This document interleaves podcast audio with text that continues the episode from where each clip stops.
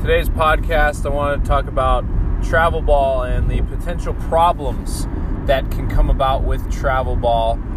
I know that travel ball seems like the only option to play against good competition uh, for your son or, or daughter, but the reality is that travel ball has become very watered down and the competition level and the coaching level does not warrant the amount of money that parents are spending uh, for their kid to play a sport. So it's really something that you, you have to understand. It is a bit of a scam, and some situations can be much more severe than others. You have to use your head whenever you're going to spend that much money on, on your kid. And uh, you have to make sure that, that the situation is going to better them for the future and not be a waste of money.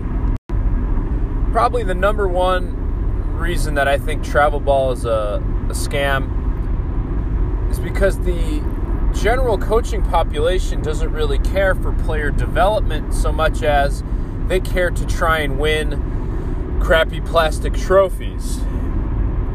The goal for any coaching at a youth level, a high school level, or even a college level, in my opinion, is that you want your players to leave better than when they came in. And not just a little bit better, you want them to leave much better uh, than when they first came.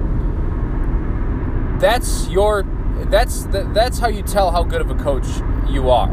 It's not about how many trophies you won, how many tournaments you won.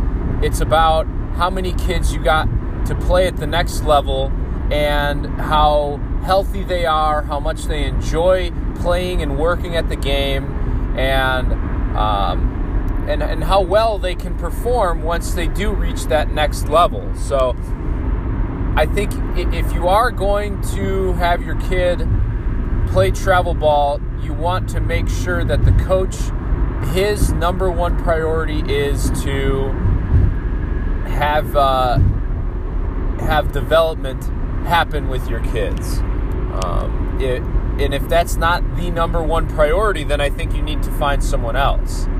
The two main reasons that parents will have their kids play travel ball is either for the social aspect, where the kid is going to be playing a sport with his friends and competing and stuff like that, learning teamwork. And then the other reason is to someday hopefully get to play varsity baseball and maybe get a college scholarship eventually. That's the goal for a lot of parents.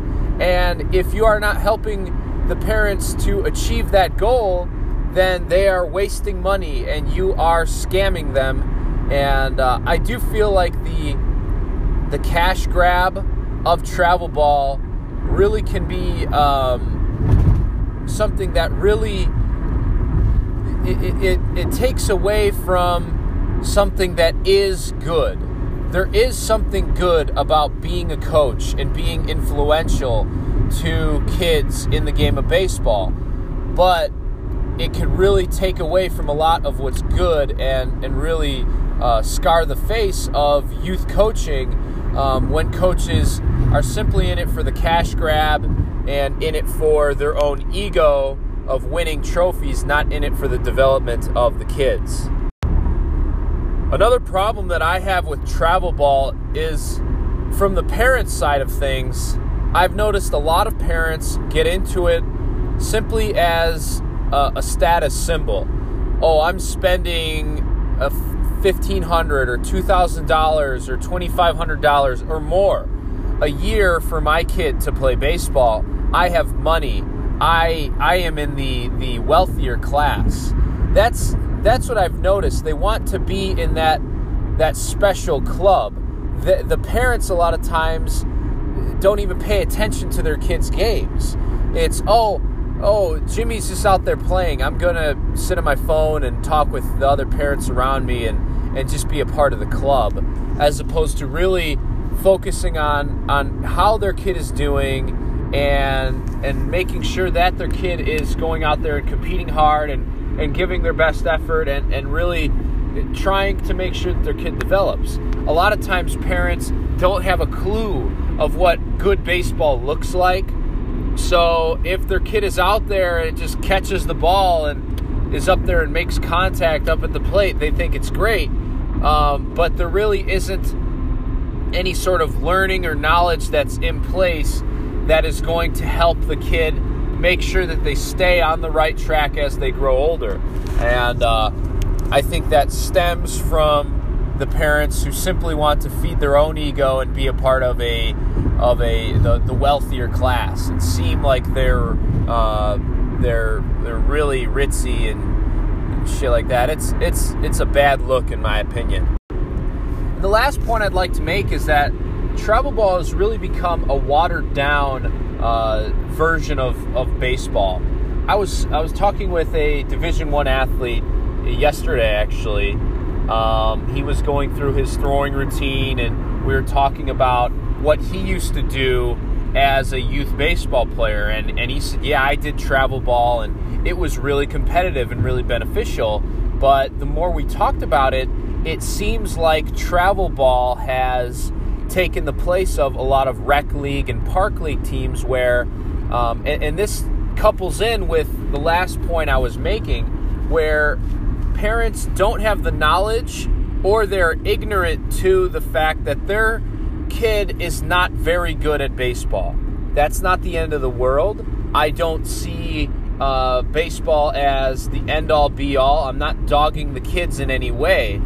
But if you are not that good, you should not be simply paying to play at a really high caliber of baseball. You're taking away from what travel ball initially was.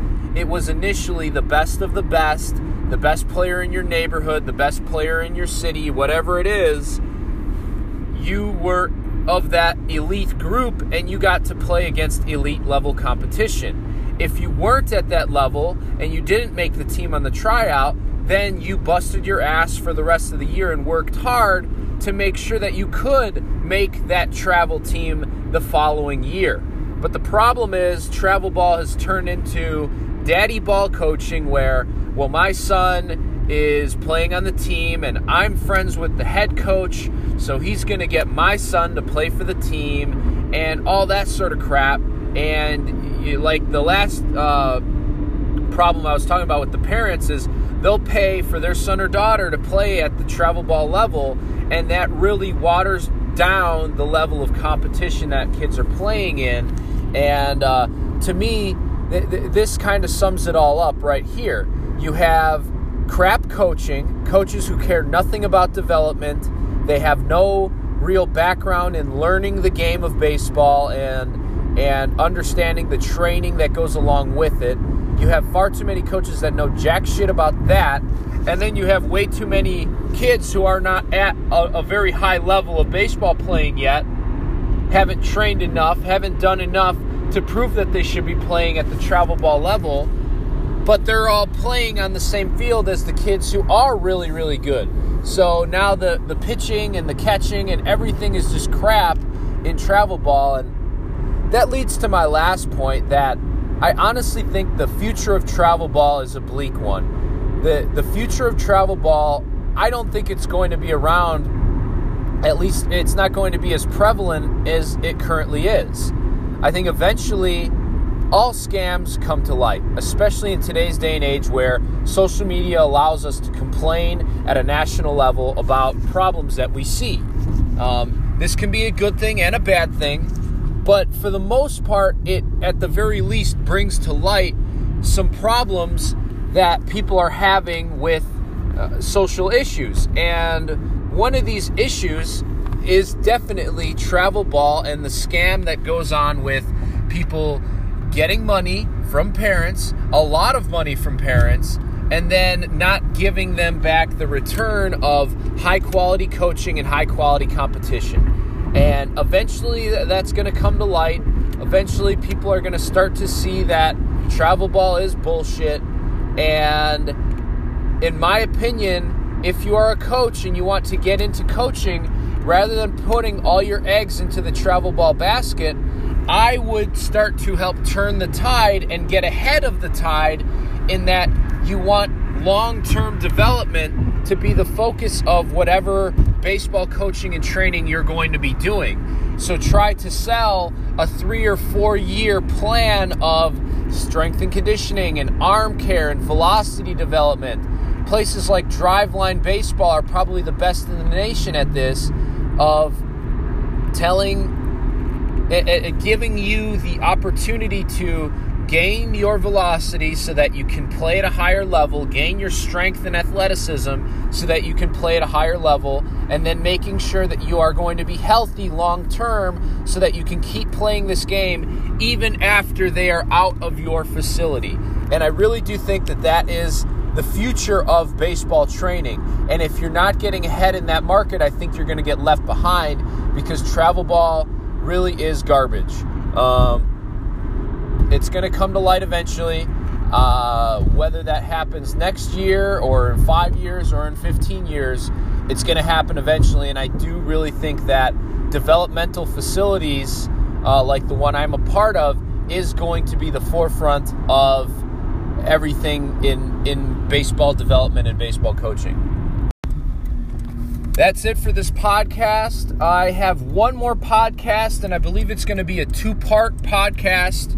Um, one more for this season. If this is something you would like for me to continue, I will certainly uh, make more podcasts in the future.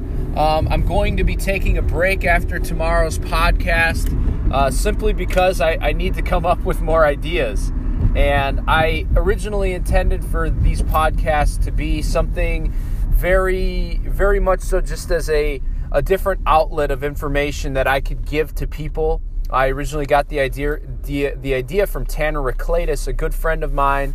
I highly recommend checking out his uh, social media and his podcast as well. He's a very very intelligent individual, and uh, yeah, so I I started the the podcast 20 days ago. Tomorrow will be the 21st day the end of season one of my podcast, and I hope you enjoyed, and I hope you tune in tomorrow. It's going to be a good one. Um, it's going to get pretty emotional. So, thank you.